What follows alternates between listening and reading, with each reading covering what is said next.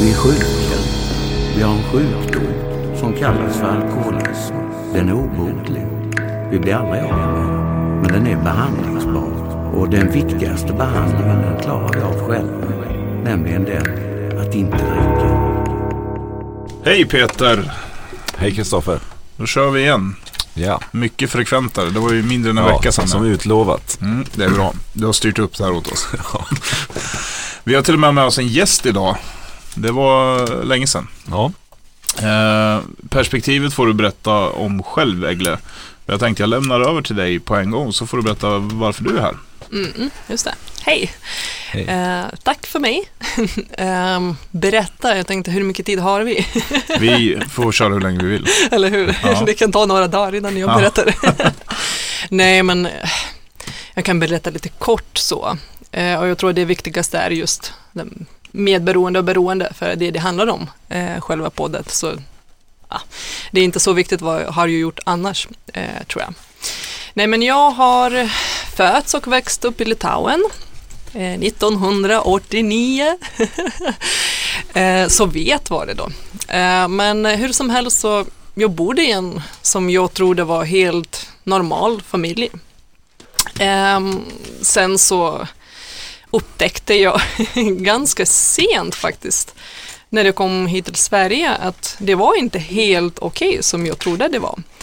Eh, min pappa drack, han, var, han är fortfarande alkoholist. Eh, min mamma håller inte med om det. Eh, hon tycker bara att nej, men han dricker lite för mycket kanske, men han jobbar ju så det är inte så att han ja, sitter ute på gatan, liksom, att jag överdriver och så.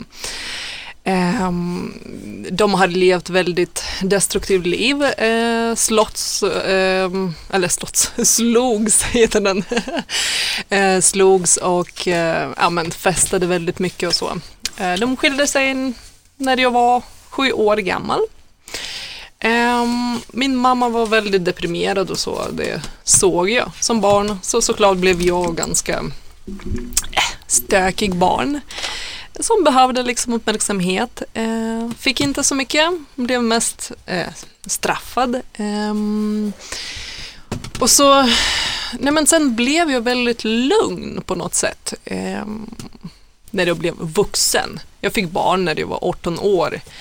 Eh, det var någon slags av flyktbeteende också. Jag trodde att om jag flyttar hemifrån då blir allting bra. Ehm, så jag träffade min första kille som var också från en, eh, en klassisk dysfunktionell familj. Um, ja, jag tror att lite där jag började min resa. Um, jag, jag accepterade liksom allting som jag fick, oavsett vad det var. Uh, jag reagerade inte så mycket på saker och ting som hände i mitt liv. Jag reste ganska mycket, flyttade, eh, bodde lite i England, sen flyttade tillbaka till Litauen och sen till Sverige då. Ehm, och när jag flyttade till Sverige då eh, fick jag ångest. Det var för nio år sedan. Ehm, och då började jag liksom forska lite. Vad, vad, vad, är- vad var det för något?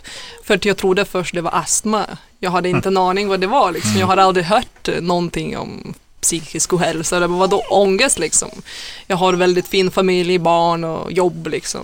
Vad mer ska man ha liksom? Så att, ehm, lite där började jag nog eh, min resa tror jag. Så Och typ sen, när ja. liksom allting var bra och någonstans så här, du hade en plattform att stå på, då, då kom någonting ifatt dig. Liksom. Ja men precis. Mm. Ehm, sen hur bra det var, det, det var inte alls bra. Det var bra liksom inom ramarna, att man har en man, eh, ja, barn och Fasaden såg bra ut. Precis, Liksom. den såg väldigt bra ut och alla tyckte att vi hade så jäkla bra så att när vi skilde oss alla var förvånade liksom, vad hände? Ehm, så. Och sen, sen hände det någonting med mig, då slappnade jag av väldigt, väldigt mycket. Eh, För att jag hade inte så mycket space liksom, i den där förhållandet utan jag, jag var tvungen att vara hemma laga mat och ja, men det där, alla de där grejerna. Lunch, frukost, middag och så. Servera och städa och ta hand om barn. Men sen när jag flyttade därifrån då var jag liksom shit, jag kan göra vad jag vill. Jag kan träffa vem jag vill och då började jag må ännu sämre. Mm. Ja. Alltså det är ju bara, om vi, får, vi flikar väl in lite så det är Ja. ganska... eh. Så. Ett så har vi en till medberoende med oss i studion idag. Vad, vad heter han Peter? Vino. Dino. Just det. Jag skaffar hund, så ni kommer nog höra lite pip och sådär. Ja, men, ja, han, eh, han kan inte prata än. Nej. Nej, men om jag ska vara lite seriös, så jag, jag kopplar lite grann till så som det var för dig Peter. Som du har berättat för mig att när du fick massa frihet, då eskalerade ditt missbruk. mm. Ja, det är samma. Är det där du kände lite också där som du var Mm. inne på? Mm. Absolut. Vad hände då? då? Eh, nej men då träffade jag en, en kille liksom, så, så där var jag rätt som medberoende tror jag. Eh, han var inte alkoholist men han hade andra problem. Eh, han drack väldigt mycket också. Men, men det är lite mer, jag tror att den medberoende börjades med att ta emot skiten liksom. Att inte känna sin egen värde, liksom, det är där.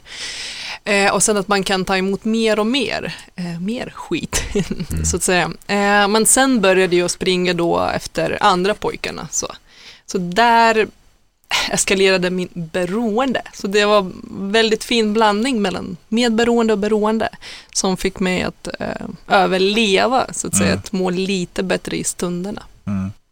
Sen är det så här, vi, som sagt, vi är inga experter eller någonting, men just det här med eh, om man är alkoholist eller om man är kokainist eller om man är sexmissbrukare, alltså det är baserat på samma typ av Mm. beroendesjukdom, så eh, i alla fall min känsla av det. Absolut. Så det ja, eh, nästan oavsett om man är medberoende eller beroende så är det samma typ av mekanismer. Mm. Flyktbeteende, någon form av lösning för ångest och alla andra Ja, känslor som kommer. Liksom.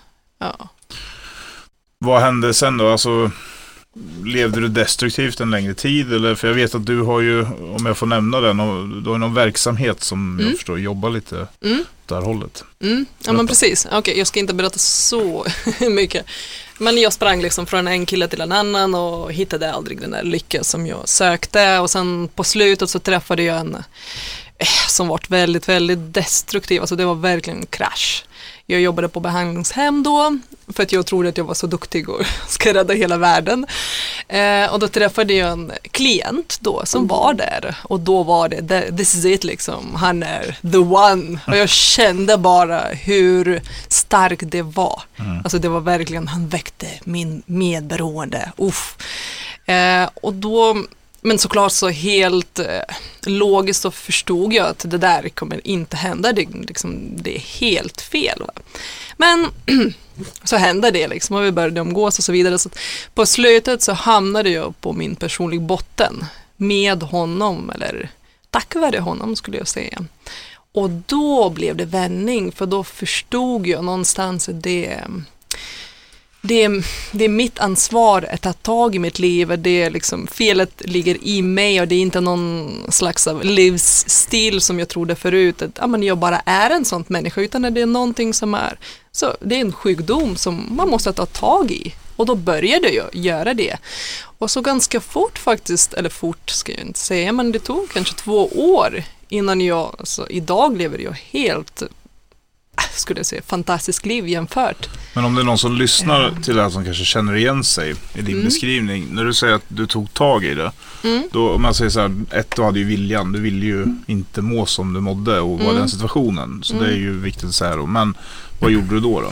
Ja, eh, alltså såklart så började jag för hans skull. Eh, det var han faktiskt som sa att jag var medberoende för det var väldigt tydligt men det var inte alls tydligt för mig fast Mm. jag har till och med pluggat till det. Eh, men nej, jag var inte där. Men hur som helst så började jag gå på sådana eh, eh, Möten eller? mötena, Mm. precis. Um, förlåt, jag kollade på hunden. jag var det helt Ja. Hypnotiserad. Ja, man, ja. Nej, så jag började gå på sådana möten Mm. och då var det oh shit, okej, det är han som berättar min story, det är hon som berättar min story och då var okej. Du kände That's dig- where I belong. Ja, så det var så det börjades liksom. Det var första steg kan man säga. Mm. Ja Peter, du har ju också, alltså eller vi har alla, mm, du sa, var det förra podden eller var det innan vi pratade just att vi har ju alla varit, även om vi blev, blivit aktiva i någon form av drogmissbruk, så har vi alla varit medberoende innan man till en eller annan människa. Innan man Mm. själv faller in i Ja, någon form av missbruk. Så. så man kan ju känna igen sig. I början så, så tänkte inte jag så mycket på det. Att jag också har varit medberoende en gång i tiden. Mm. För jag tyckte det började se ut. Och sen när jag var på det här behandlingshemmet för två och ett halvt år sedan, då, jag visste inte vad medberoende var. Jag hade ju jämt att göra med att erkänna beroende eller alkoholism, det var ju liksom där. Men de, det var ju bara efter några dagar så sa ju de, kan vi få prata med din flickvän? Och det var ju då liksom, jaha, vad ska ni snacka med henne för? Mm. Och direkt började de på, för de insåg ju, hade ju tagit liksom att det här är en familjesjukdom, det är inget som en person i Mm. familjen har gjort. Men det var första gången som jag var liksom i kontakt med ordet medberoende. Och det var ju, ska jag säga, på ett sätt skönt. För jag hade ju lagt all skuld på mig. Jag är en jävla Mm. alkis och jag super och jag ställer till det. Men det är faktiskt någon som har tillåtit det. Och sen som du sa där att det finns en gräns, man tar mer och mer och mer och där Mm. kan jag verkligen känna i mitt fall med min flickvän att det vart ju så. Jag gick längre och längre och hon tog Mm. mer och mer. Mm. Och det är det som blir så jäkla destruktivt. mm. Det var flera gånger jag kände det. Jag bara, "Fan, det här är verkligen sjukt det vi håller på med. Mm. Men vi bara fortsätter och det blir värre och värre. Ja men det är ju, det är ju för man är ju en sårbar roll och det är inte så att man, man tar ju med sig skammen. Och så blir man så här, när man själv då hamnar i, i sin första ärliga sårbara roll, när man faktiskt har kapitulerat Mm. inför sitt missbruk och så är man kvar i en relation eller är i någon form av relation till, det behöver inte vara bara till en sambo eller Mm. pojke eller flickvän. Så är det svårt att veta vart, var ska jag sätta mina gränser nu då? Eh, För någonstans är man så jävla liksom i det här, man, ja fan jag är så jävla värdelös, det här ska jag bara ta liksom. Och, och, och så. och det är ju inte heller meningen. Ingen ska ju skadas egentligen i processen. Eh, Så det är ja, skitsvårt. Ja, men precis som, precis som du säger, det är väldigt svårt att ve- alltså det, alltså de gränserna, vart går de? För att för mig det var i början liksom att jag var direkt, nej, jag ska inte göra det här för då är jag medberoende, jag ska inte hjälpa, jag ska inte gå till dig liksom, och, men du vet, även med mina vänner. Eh, Fast vänta nu, Äggle, det här är inte alls medberoende, vi är vänner liksom. Det är klart att du kan hjälpa mig, utan ja, okej, det, det kanske får jag, alltså, innan man hittar de gränserna. Jag brukar tänka, ja men att man säger ja till någon annan men man samtidigt säger ja till sig själv. Mm. Inte liksom att man säger ja till någon annan och nej till sig själv. Mm. Eh, Det där är ett ganska nytt begrepp för mig och jag tror det börjar liksom sjunka in lite hos mig. Peter, du har ju pratat om det här och säga nej. Eh, och där har jag fortfarande svårt med, alltså, Mm. och det, det har nog mer i att jag har alltid varit sån, och det har jag ju verkligen förstått nu, att jag, alltså mina prestationer är Kristoffer. Jag är kvar i det där fortfarande lite, även om jag långsamt bygger upp en självkänsla.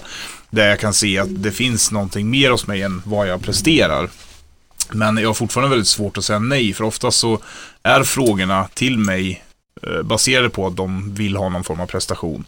Eh, och där är det ju viktigt att kunna känna ibland så här, nej, det, det vill jag inte göra. Eller som du sa Peter, jag behöver tänka i 24 timmar liksom. precis. Eh, och jag såg någonting flasha förbi på tv eller YouTube, men det var någon som pratade just om det här, vikten av att, det, det här var någon investerare och han liksom de frågade lite hur liksom han klarade att egentligen upprätthålla psykisk hälsa och sådär. Och då sa han, "Nej, men just det här med att kunna selektera och säga nej för att välja mig själv framför en löprunda eller liksom någonting Mm. sånt.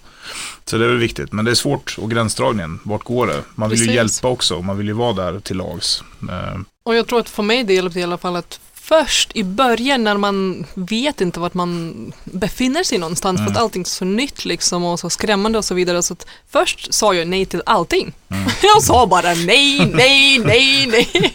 Och så för att sen kunna säga, ja men, ja men det där känns bra faktiskt. Mm. Jag har tid, jag har lust, jag har liksom ja, ekonomi kanske till Mm. att göra någonting. Okej, men vi gör det. mm. Men först var det verkligen liksom nej, nej, Mm. nej, nej, nej, nej, nej. Det kanske behövdes också. Och det För- behövdes för att liksom kunna hitta mina gränser för det är så, ja, det är så unikt liksom att dina gränser kanske går dit Mm. och mina går hit liksom så att det går inte att... Det där är det svåra. Jag får ju från min flickvän ofta, där, nej det här kan inte jag göra för då är jag medberoende. Mm, Och då blir det så, aha.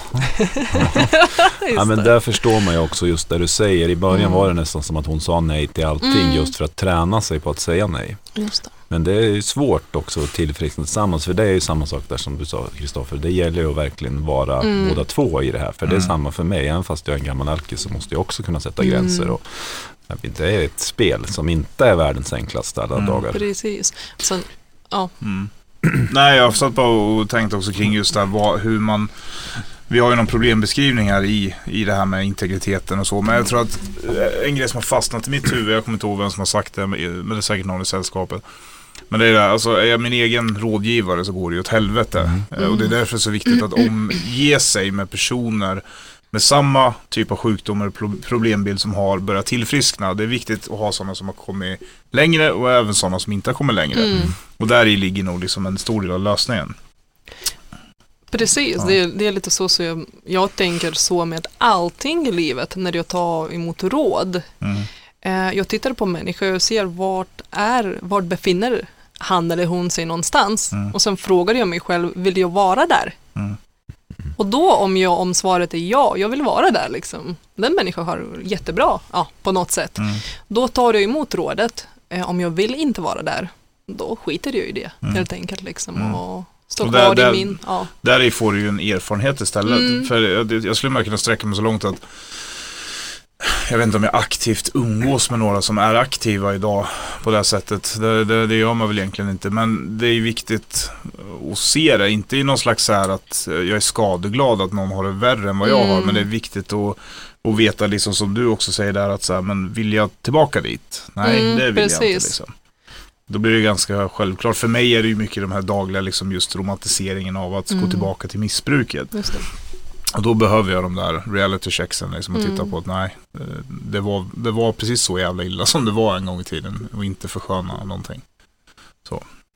Precis, och det var väldigt tydligt när jag fick återfall då, att när jag träffade samma kille och jag var inte där längre, jag var inte liksom på den botten, men jag var på väg, inte där jag är idag, men då var det väldigt tydligt när jag fick liksom sådana ah, råd eller vad vi ska göra, eller vad är okej och inte okej. Och då verkligen jag reflekterade, okej, han är aktiv, han är i missbruket. Ska jag ta rådet?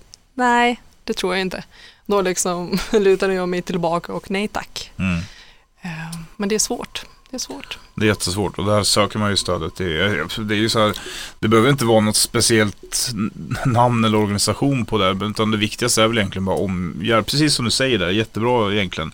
Vill jag vara Mm. där den människan är, inte att man ska bli den människan, men i det Nej, sinnestillståndet precis. kanske. Bra, det är en jättebra temperatur för det, är ett bra råd jag tar emot, emot mig liksom. Ehm, vad säger du Peter?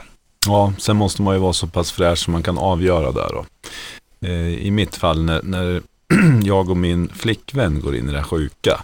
Då är det ofta att vi triggar varandra så vi båda blir sjuka. Mm, och då det. tappar vi ju den här friska delen. Så, Ja. så ingen av oss kan då säga det här. Utan det blir liksom, ah, Mm. du gjorde det, du gjorde det. Så är man tillbaka till det gamla. Det är det som är svåra. Men kan man säga att det är viktigt, alltså för man tänker mer sällskapsbaserat, att inte, jag tror inte, man själv ska inte vara sin rådgivare, jag tror inte man ska ha någon som alltid ger dig dina råd, för den människan kan ju också befinna sig på olika stadier. Men Mm. att omge man sig med flera personer, så någonstans, för man kommer, det har man ju insett nu efter x antal månader som nykter, att det går upp och ner. Och ibland är man själv en bra rådgivare och ibland är man inte det. Även om någon Mm. tittar på mig och säger så här, men du har ju varit nykter i tio månader. Det är inte så att man ska lyssna till allting jag säger. Nej. Men man kan vara en del av varandras eh, när man fastnar i, i det där liksom. Ja, Men så är det. Och sen det här med, med fördomar, det är ju något som jag har märkt när man börjar umgås med många i tillfrisknande. Det är inte alls lika mycket fördomar som kommer. Om jag gör någonting så får jag kanske ett råd, men det är inte fördomar. Vad fan Mm. har du gjort så där för? Vad Just fan det. gjorde du Mm. där för? Det är ingen som säger så som är i tillfrisknande. Det är ganska skönt. Det är något Mm. helt nytt. Mm. Ja, Mm. men sen, ja, och man är väl olika stadier. Jag brukar inte prata sådär jättemycket om min relation. Det kanske är för att det fortfarande är känsligt. Vi är liksom i ett stadie, det är väl, jag säger inte att jag tillfrisknar varje dag, men min sambo, hon är ju medberoende. Även om hon inte kanske själv uttrycker den så kommer det väl mer och mer. Men hon, hon har ju sin process och sitt att bearbeta. Eh, kanske både innan hon träffar mig och framförallt när alltså hon har levt med mig. Och för dig Egle som inte kanske känner mig, hon, har, hon träffade mig när jag var eh, aktiv såklart. Och sen gick jag in i en extremt aktiv period under tiden vi var tillsammans. Så att hon har ju massa trauman såklart som hon behöver. Så jag känner igen mig i, i, i båda er och det är väl så det är oftast. Men just det där att vi kan ju hamna i, i en sån här slå varandra i huvudet process också. Mm. Ser ut som så här, vad är de här aporna som Mm. kommer upp och bara bankar de här. Och det blir jävligt okonstruktivt när vi hamnar där. Och det som hjälpte mig då när jag var i den eh, var att verkligen vända fokus till mig själv. Och då han kunde försvinna liksom Mm. i två dagar. Jag vet inte, kanske han dog eller någonting, Mm. inte vet jag. Och då är det den du vet, Mm. ska ringa och så, så bara, nej, kan jag förändra det? Nej, Nej. det spelar ingen roll hur mycket jag ringer eller skriver. Jag kan inte förändra det. Vad kan jag göra för att må bättre? Punkt slut. Eller om man bråkar till exempel. Eh, det är också liksom, vad kan jag göra så att jag lugnar ner mig? Vad kan jag göra så att jag mår Ska jag gå ut? Ska jag ta en promenad istället? Ska vi sluta här? Så att verkligen vända fokus från den personen. Du, fan du är dum, du har gjort mig någonting. Till mig själv. Kanske jag har gjort någonting också, kanske jag har sagt någonting också. Så att eh, jag menar att det är båda som har ansvar. Mm. Där har du ju hemligheten lite, just det Mm. där. Traditionellt bråk för mig, det var ju alltid så att nu måste jag tala om för den andra hur Precis. jävla korkat du har betett dig. Mm. Men faktiskt, andas en dag, två Mhm. dagar, titta på sig själv. Mm. Sen, det är ju så, så löser man saker idag för mig. Att man gör så, Mm. backar. Sen säger jag inte att jag kan det varje gång, men det är där det handlar om. När man kan det, då blir det Mm. sunda beslut och Mhm. sunda relationer också. Och just det du beskriver, jag tror om, om jag går till det närmsta i mitt aktiva nu och inte tar medberoendeperspektivet för mig själv så jag känner mig extremt maktlös inför att inte ta ett glas till. Mm. Jag kunde ju inte sluta. Och det var en fruktansvärt läskig, alltså när man fick den här klarheten ibland så var det så här, jag har inte kontroll över det här. Det kändes, alltså så här, jag spiralade mot någonting som jag inte kunde stoppa liksom. Mm. Och jag tror att det du beskriver lite grann, jag har ju varit på andra sidan där, man också i relationer så här bara stuckit och, och liksom Mm. totalt okontrollerbar. Och det är man ju. Och jag kan idag förstå den här extremt påfrestande känslan av att vilja kunna kontrollera och, och vilja liksom göra någonting bra eller liksom få det. Och, men det kanske är den kapitul- alltså när man lyckas kapitulera inför det, precis som du beskriver, att så här, jag kan inte kontrollera vad som händer nu. Nu Mm. fokuserar jag på vad jag, alltså lite Mm. grann sinnesro. Det finns en sinnesrobön som beskriver det där Ja, ganska men bra. precis. Fokusera på det man kan förändra liksom. Mm. Och det här är ju, det låter ju så jävla enkelt man så här, men det är ju det, är det enda vi kan göra också, det är ju att dela med oss av våra erfarenheter. Ja. Det, hoppas. det är träning liksom, Mm. som allt annat krävs. Träning. Vi är inte fötts i en familj som lärde oss hur man Nej. ska leva i det här livet. Så vi levde helt destruktivt och dysfunktionellt och nu får vi lära Mm. oss hur man lever sund liksom. Och det, man faller tillbaka, man reser sig upp och man lär sig ju hela tiden. Det är bara liksom fortsätta. Mm. Om man har levt destruktivt i 30-40 år, man ska inte föreställa sig att man blir frisk och liksom allt kommer bli fri och fröjd om två år liksom. Hallå, det är 40 år. Du kanske behöver 20 år till, Mm. om inte mer. Och där Eh, säger ju att- något jävligt ja. viktigt, just det där, 40 år, alltså oavsett, man har en väldigt, väldigt lång upptakt till där, där man var, där man slutade. Så man ska inte känna så starkt missmod när man misslyckas Mm. eller går tillbaka. Och det behöver inte innebära ett rent återfall, men Nej. det kan innebära att man går tillbaka en period i sina dåliga mönster och vad vi kallar Mm. torrfull och, och så vidare. Eh, men acceptera att det är så. Eh, och sen så Precis. eh, söka kontakt med människor som har erfarenhet. Hur många timmar har man varit sjuk kontra frisk? Mm. Ja. ja, det är också att räkna hur många dagar, alltså det, så länge man gör det då är man inte frisk. Nej. kan jag Ja. säga. Om man räknar det. Nu är det eh, ett år, åtta månader, Mm. eh, två dagar och liksom tre timmar och Mm. 25 minuter och 13 sekunder. Ja, ah, okej. Vi har ju så här fina appar som Ja. talar om Ja, det. men Ja, precis. men det där är superintressant det du Mm. säger, för det där har jag också reflekterat på. Och det här är bara mina personliga. Men jag också säger, i början var det jätteviktigt för mig att räkna dagar för att Mm. man gjorde det i det sällskapet jag var. Eller är. Eh, Men det där blir ju mindre och mindre viktigt för mig. Men nu slår det mig kanske två veckor efter månadsdagen att oh, just Precis. fan, nu gjorde jag åtta månader, eller nio månader. Mhm. Och framförallt så, så, så tror jag inte att det här dagsräknandet handlar så egentligen så mycket om att ja, när du gjort så här många år så är du så här frisk. Utan det kan Nej. nog vara snarare mer ett verktyg för att ta en dag i taget eh, och liksom ha lite perspektiv Att man får det. lite motivation liksom att Ja. fortsätta. Man ser Ja. tillbaka, okej jag har klarat 30 Ja. dagar, ja men fan jag får klara en till För- och så. Ja, det fattar jag men ja. Ja, men precis, för oavsett tror jag om du räknar dagar eller inte så, så precis som du säger, motivationen till att ibland ta sig igenom de här perioderna som Mm. kommer.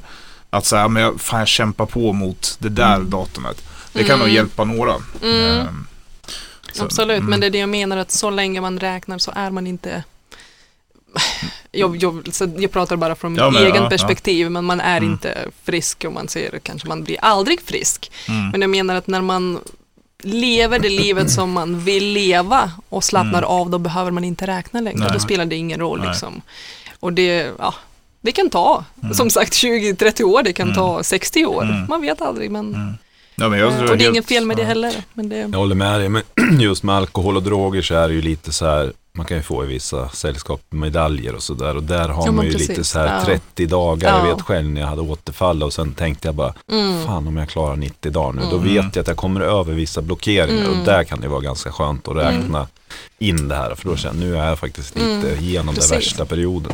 Men det är den rädsla liksom som kommer fram. Ja, ja. Det är den, Ja. ja, jag vill ta den där. Mm. Nej men det, det är som vi alla under, alltså understryker, det här är ju vårat perspektiv och det, det, vi kan aldrig representera att för vissa kanske de där dagarna är eh, livsviktiga.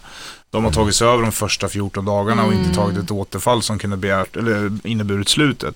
Så för min del så är det så att för en del så kan det finnas tillfrisknande i att räkna dagar i flera, Mm. flera år. Men jag håller med dig, alltså för, för mig handlar det mer om så här att eh, hur mycket tillfrisknad har jag på i mitt liv totalt. Alltså hur, och då kan jag väl hellre mäta det i hur min son utvecklas sitt känsloliv tillsammans Mm. med mig eller min sambo. Och där hjälper det inte att bara säga, men nu har vi haft 90 dagar där jag har suttit och harmat här men jag har inte druckit någonting. Kom igen nu baby. Jag kan, jag kan berätta om medaljer, hur, jag har massor med sådana medaljer, två månader, tre. Ja. Och det är så roligt för att jag också var, ja men gud, en månad hade jag klarat. Så Mhm. andra månaden sen tog jag min bästa vän till en sånt möte. Eh, då var det den ehm, SLA-möte eh, som jag gick på. Och då liksom jag bara, ah, jag, jag har varit nykter i tre månader så fick jag medalj och så skitbra och lycklig. Så går vi ut och min vän kollar på mig, är du seriös nu? Jag bara, vadå? Du var inte alls nykter, du skrev med en, du träffade. Ja men vadå, jag var inte liksom, hallå? Så jag tänkte, okej, kanske jag fuskade lite här. Men så, du tyckte att i alla fall jag tyckte att jag var väldigt frisk. Så, så att, ja. Ja. Men såklart, det går inte att fuska med alkohol eller droger. Liksom. Nej. Ja, det, Ja, på en annan, ja, det blir på ett annat sätt. Där har ju vi fördelen då på så sätt. Ja, det blir väldigt tydligt Är man man nykter säger, så är man man kan ta till och med ta ett verktyg Ja, till hjälp och kolla om jag, Ja. är jag full nu? Ja det är. Mm.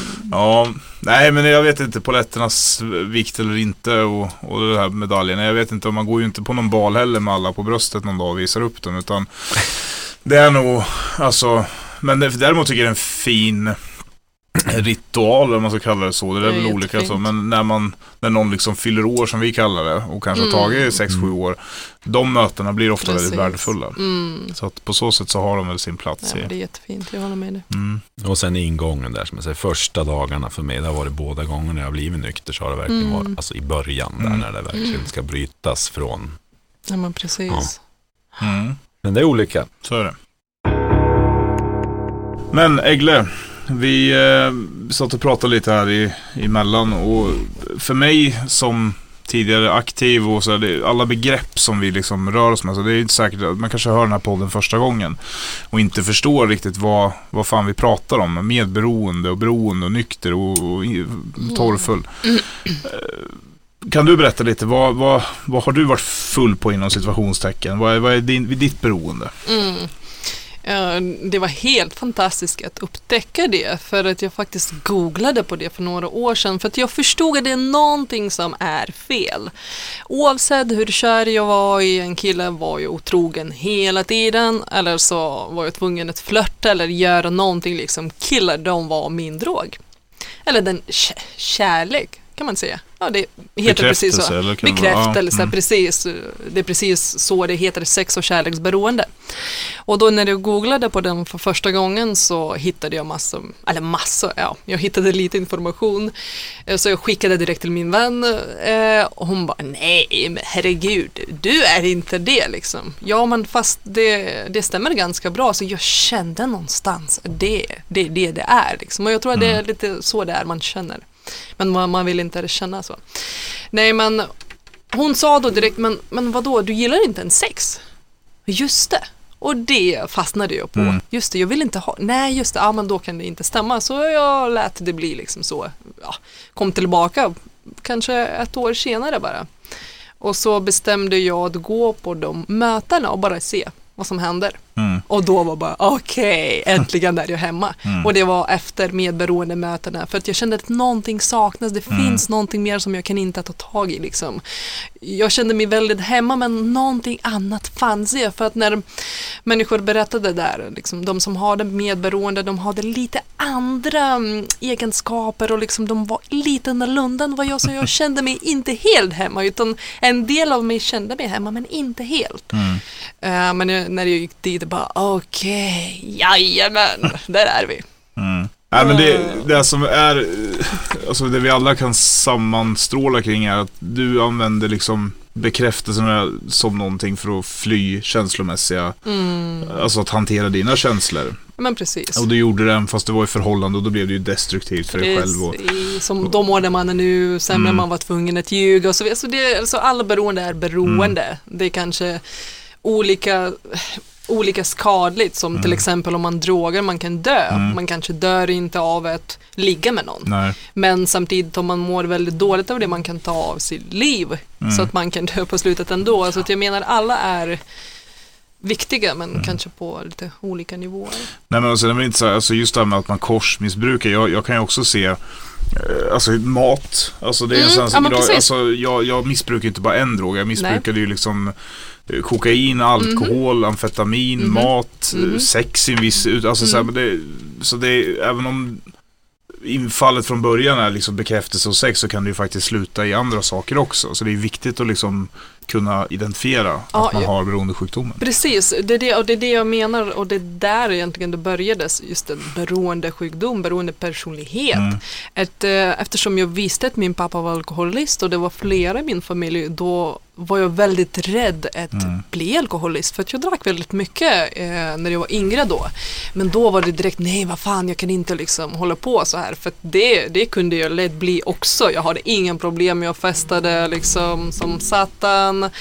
Eh, jag drack varje helg liksom och det var jag som gick och la mig sist och liksom, jag vet alltså jag kunde dricka hur mycket som helst Mm. min kropp verkligen eh, ja, tålde det. Eh, så jag kunde lika gärna vara alkoholist men någonstans så bestämde jag mig jag ska inte vara som min pappa var. Så att jag trodde det var fine, det var bra liksom, jag klarade det men jag trodde inte att jag kommer liksom, ja, använda andra saker eh, som var mycket mer lättare tillgängliga och inte så farliga som jag trodde. Mm. Eh, som, Ja, men, och sen är det just så här, rädsla nämnde du där. Alltså det är ju en, alltså, någonting som har funnits med mig hela mitt liv. Jag fick höra när jag var ganska liten att min farfar dog i alkoholism. Mm. Eh, inte dog i lunginflammation som var liksom den. Och det är väl jättebra att man faktiskt hade insett att det var alkoholismen som tog hans liv. Men han dog i en lunginflammation om jag vill minnas rätt. Men det där, det där har funnits med mig hela livet. Jag har också varit så jävla rädd för att bli Mm. alkoholist. Och nu är jag alkoholist, nykter sådan. Men jag, jag gick ju det ödet till, ödet till mötes. Men det är också en del av just den här rädslan av att hela tiden hamna där. mm, Har nog säkert pådrivit också att jag Mhm. faktiskt hamnade där till slut. mm, Och sen liksom man har eh, biologisk förälder, eh, en mor som, som har liksom sjukdomen utan att hon är medveten om det och, och sådär. Så, men rädsla, det är mm. inte en bra eh, sak att bära med sig i livet. Mm, precis.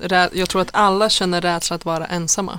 Mm, Jag har verkligen. inte träffat någon som inte har den rädslan att vara ensam och jag tror att det är därför, lite därför man dricker eller träffar någon eller Mm. liksom knarkar. För att inte känna den rädslan att vara ensam. Mm. Oavsett om man är med andra människor eller inte. Mm. Där är nyckeln lite grann, ensamheten som du säger. Mm. Man ser många som är tillfrisknade och kommer ganska långt. De kan faktiskt vara med sig själva Precis. ganska länge och de har inte de här kraven att jag måste vara med den, Mhm. jag måste vara i den här relationen. Det är ganska fascinerande att se. Mm. Mm. Men för det, här, det här är ju alltså även om efter perioden jag inte drack så mycket så hade jag nog mycket av de här beteendena. Alltså också med datingappar och sådär. Mhm. Så var det så jag, varenda kväll skulle jag ju ha bekräftelse. Så jag kan känna igen mig mycket i det där. Att man liksom, även om jag var singel så var det ju så jävla, alltså jag låg på den här jävla, vad de heter, Mhm. Tinder och Badoo och sådär. Mm. Hela tiden. Och det var ju bara bekräftelsen. Så att man, alltså det, det Mhm. faller ju in där med. Och att man, man kan inte bara vara ensam och ta det lugnt och läsa en bok precis. eller göra någonting vettigt för sig själv. Liksom. Nej, alltså man kan springa och Mm. träna, man Mm. kan äta, Mm. alltså någonting måste man väl göra för att inte känna de där jobbiga känslorna. Ja. ja, men så är det. Ja, men fan backar jag på på mitt, nu, nu kanske det är för att man har gått upp 50 kilo vikt också, men jag, det var, jag, jag var ju extremt mycket liksom på mina sociala medier också. Mm, just det. och utkrävde också. liksom Mhm. eh, så. Jag kommer alltid vara en bekräftelsemänniska, det är jag fortfarande idag. Jag sitter för fan och håller en podd här liksom. Men, men, eh, men inte, kanske förhoppningsvis inte riktigt lika destruktivt för mig själv i alla fall då. I framtiden. Vad säger du Peter? Du är också en uppmärksamhetsmänniska. Ja, nej men det där är en balans. Det har vi varit inne på tidigare. Men det är som det här med Instagram och Facebook och det där. När lägger man ut något för att bara få bekräftelse? Vad är sunt? Och det är ju hela Mm. tiden en balansgång. Mm. Jag hade ju något, några veckor där det var så här varje dag, jag måste lägga ut något, vad ska jag säga idag? Men måste jag göra det? Nej. Nej. Så det där är ju, det sitter ju i. Det hänger ihop allting det där. Mm. Så är det. Sen kan man ju ta bort alla sociala medier, men jag är inte där än. Ah, Så frisk är jag inte. Fast det är inte bara sociala medier Nej, det är heller, allting. liksom. Det, det är relationer precis. och precis allting. Precis, jag tror att det ingår lite i kittet. Att man Mm. är den. Sen är det klart att om någon säger att man är duktig eller gör någonting bra, det är klart att det, Mm.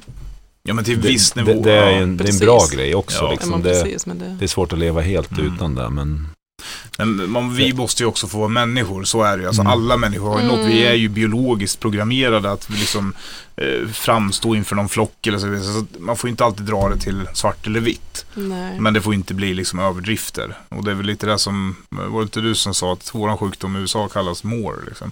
mm, Att man alltid ska, man får aldrig nog av någonting. nej. det, Julbord är inget bra för mig. och det är också lite så som jag märkte i alla fall. Eh, med människor som jag jobbar med och så, med mina kunder och studenter och så. Vem är perfekt?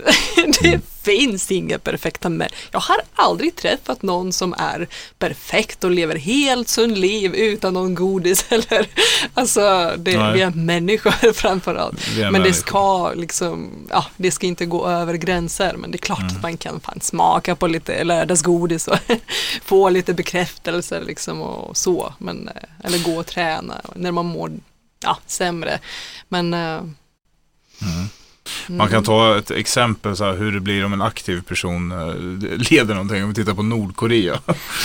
där, där, där ser man hur illa det kan gå om en Mm. tillräckligt aktiv människa får eh, för mycket inflytande. Eh, För han är väl perfekt enligt honom själv då Ja, kanske. Mm. Säkert. Det- eh, vad sa du?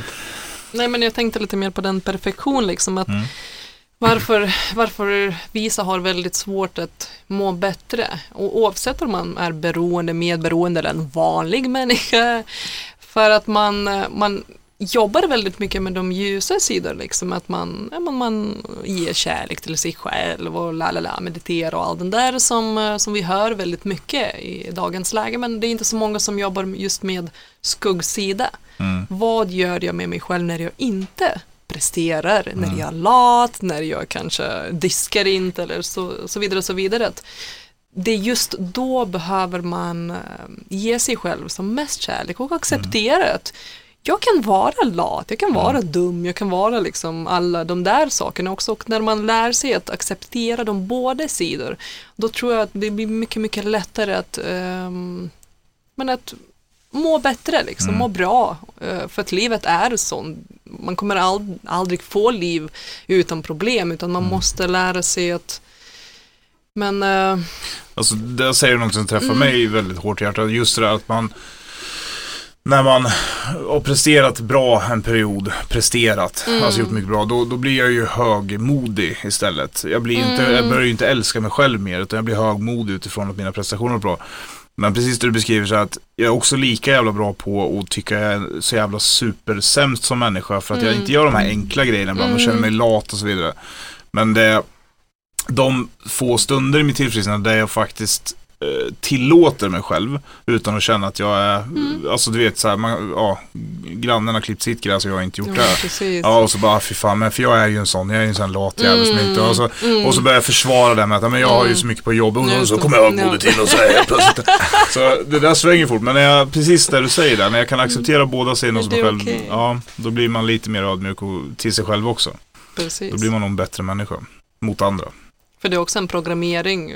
Vi har lärt oss att om du gör så här då är det bra, om du gör så här är det dåligt och du måste prestera för att kunna få någonting. Som i skolan till exempel, du måste ha rätt för att få godkänt.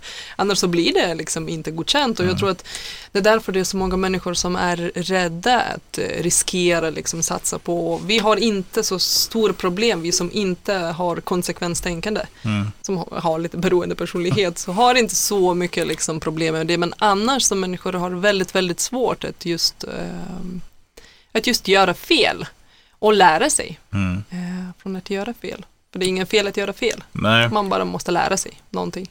så är det. Och kunna kombinera, alltså som du säger, att man man kan nog vara högpresterande ibland men man kan också vara en jävligt Mm. precis. lat jävel och man får stå upp och säga men jag, jag är lat, för jag är lat i många avseenden. Mm. Och jag kan vara icke-lat i andra liksom. Men det, det är okej. Precis. Min, min sjuka sida, den tillåter ju inte en minut vila någonstans. Mm. Alltså när jag är fullt ut i mitt Mm. sjuka, det finns Mm. inte en minut på Nej. dagen som jag får vara lat eller sitta still.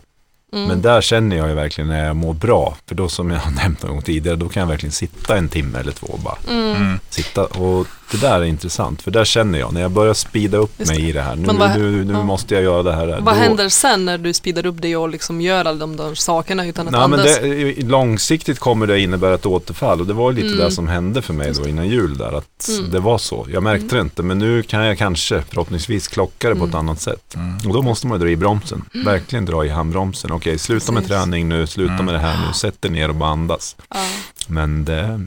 Det är det är svårt. svårt. För man, man börjar ju direkt, alltså jag känner ju det nu, jag har mycket på jobbet nu, så känner jag så att jag får sån extrem prestationsångest på helgen. För jag känner fysiskt sett så hade jag bara behövt sova i 48 timmar och bara återhämta mig. Samtidigt så, så tillåter jag mig inte, för jag, det, alltså redan på lördags eftermiddagen så känner jag så här, okej då börjar jag planera så här, det här ska jag göra på Mhm. söndagen för att Mm. alltså, väga upp för min, mitt lata, att jag bara ligger här. Och fan, det får inte vara så. Men jag är så jävla rädd att jag ska hamna i att om jag tillåter mig att vara lat, som jag kallar Mhm. det, så är jag så jävla rädd att det där ska bli en snöbollseffekt till att jag bara sitter och pillar navel och käkar chips liksom. Men det blir inte. Nej, jag- är man driven person 48 så kommer man tillbaka, chips liksom. Men, Men det, det- men så känner jag också. Ja. Och det som jag brukar göra när jag känner att jag är alldeles för speedad, för det kan jag vara också.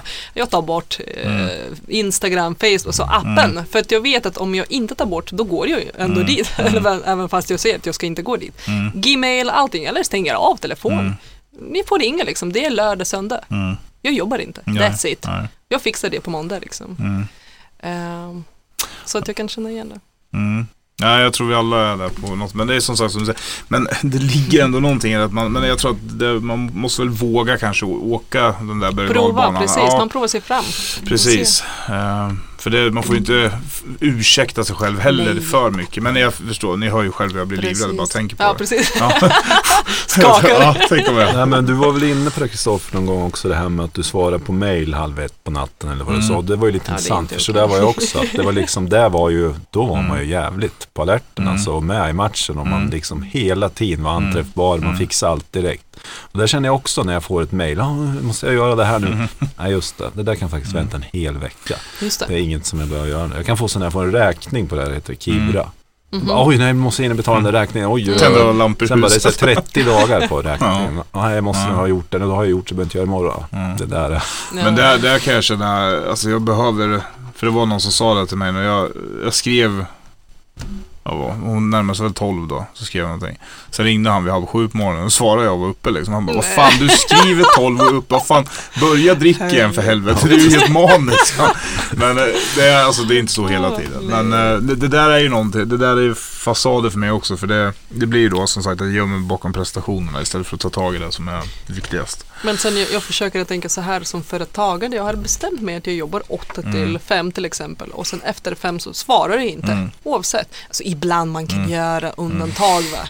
Men alltså det ser till och med mycket mer professionellt Mm. ut än att man skriver faktiskt klockan 12 på natten då man tänker okej vad fan han liksom Mm. är det så desperat eller vad fan. Så att jag försöker liksom Mm. jag försöker att uh, nöta mig med dem där istället Mm. så att om jag vill vara en bra företagare då Mm. får jag inte svara efter klockan Nej. fem liksom.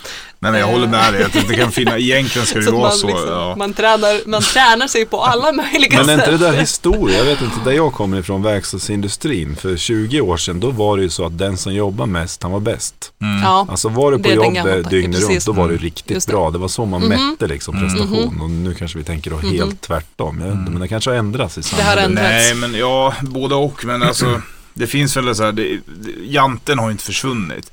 Och det, är in- det är ju lite kvar i det där, för det där tycker jag är Mm. jante. Det är så här, ja, om någon jävel sitter på kontoret i 20 timmar, sen hur jävla effektiv han har varit, det vet man, eller han eller hon. Nej. Det finns ju något som work smarter, not harder. Men det är inte riktigt okej. för det är inte okej att stå på golfbanan och göra en affär och sen slå ut och så liksom så här, det, det var jättebra för dig och ditt företag. Men du ska liksom, i Jantes ögon så ska du sitta på kontoret. Och du Ja, ska man behöver inte sitta på kontoret, man kan sitta hemma eller Ja, men det- eh, ja. Miami och Ja men det där sticker ju i folks ögon. Så det är lite bara att återkoppla till Mm. den som jobbar hårdast och dör fortast. Mm. Den, den är bäst liksom. Mm. Ehm, och det, ja, prestation. Och det är väl också då, faller tillbaka till att man får bekräftelsen av Mm. någon form av osynlig är massa. Att kolla vad duktig jag är. Ja, Så. Jag Sen har att man liksom närmar sig en hjärtinfarkt, det... ja precis. Ja, det Ja. spelar ingen roll. Ja, hörni. Hoppas vi har gett ifrån oss någonting värdefullt idag. Det tror jag. För mig var det jättevärdefullt att höra dig Egle. Så för jag har fått en jättevärdefull timme i alla fall. Tack. Det tror jag Det flera är har fått. samma. Det är samma. Ska vi runda av där eller någon som vill lätta någonting mer på hjärtat? Nej, jag vet inte om vi ska, jag måste bara säga, jag såg ju en föreläsning med dig egentligen för, är det ett år det. sedan eller något sånt? Så det var väldigt intressant, det berättade du lite mer ingående om, där Mm. du berättade i början här. Det är Mm. bara ett litet sådär tips, nu vet jag inte om du har den föreläsningen, nu är det corona. Det Men jag har kan- jag faktiskt inte kvar, men jag har en bok Mm. Som man kan läsa. Oj. Och om någon vill, jag kan skicka e-bok gratis om någon vill läsa. Så det är bara komma till Instagram och Mm. bara Vi, skriva. lite, Precis, skriv så skickar jag den. vi lägger lite länkar i eh, våra sociala medier. Så att ni Yes. kan hitta. Ha, tusen tack hörni. Ja, tack så jättemycket för att du Mm. kom Ja, men tack. På återhörande. Ja. Hej då. Hej då.